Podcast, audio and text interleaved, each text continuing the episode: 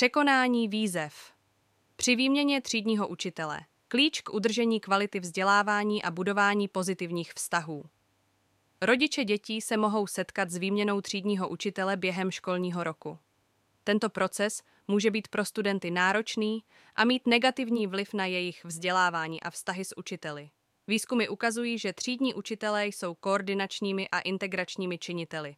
Jsou zodpovědní za řadu závažných úkolů ve vztahu k žákům své třídy, k jejich rodičům, k ostatním učitelům školy, k jejímu vedení a za jistých okolností také k širší veřejnosti. Za prvé, výměna třídního učitele může mít negativní dopad na studenty, protože se musí přizpůsobit novému učiteli a jeho stylu výuky.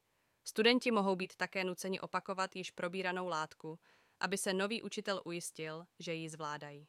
Za druhé, výměna třídního učitele může také ovlivnit vztahy mezi studenty a učiteli. Studenti si mohou být jisti, že se budou muset znovu seznamovat s novým učitelem a budou muset navázat nové vztahy. Za třetí, je důležité, aby školy přijaly opatření ke snížení negativních dopadů výměny třídního učitele na studenty. Tyto opatření by mohly zahrnovat poskytnutí podpory studentům a novému učiteli, aby se snadno přizpůsobili změnám.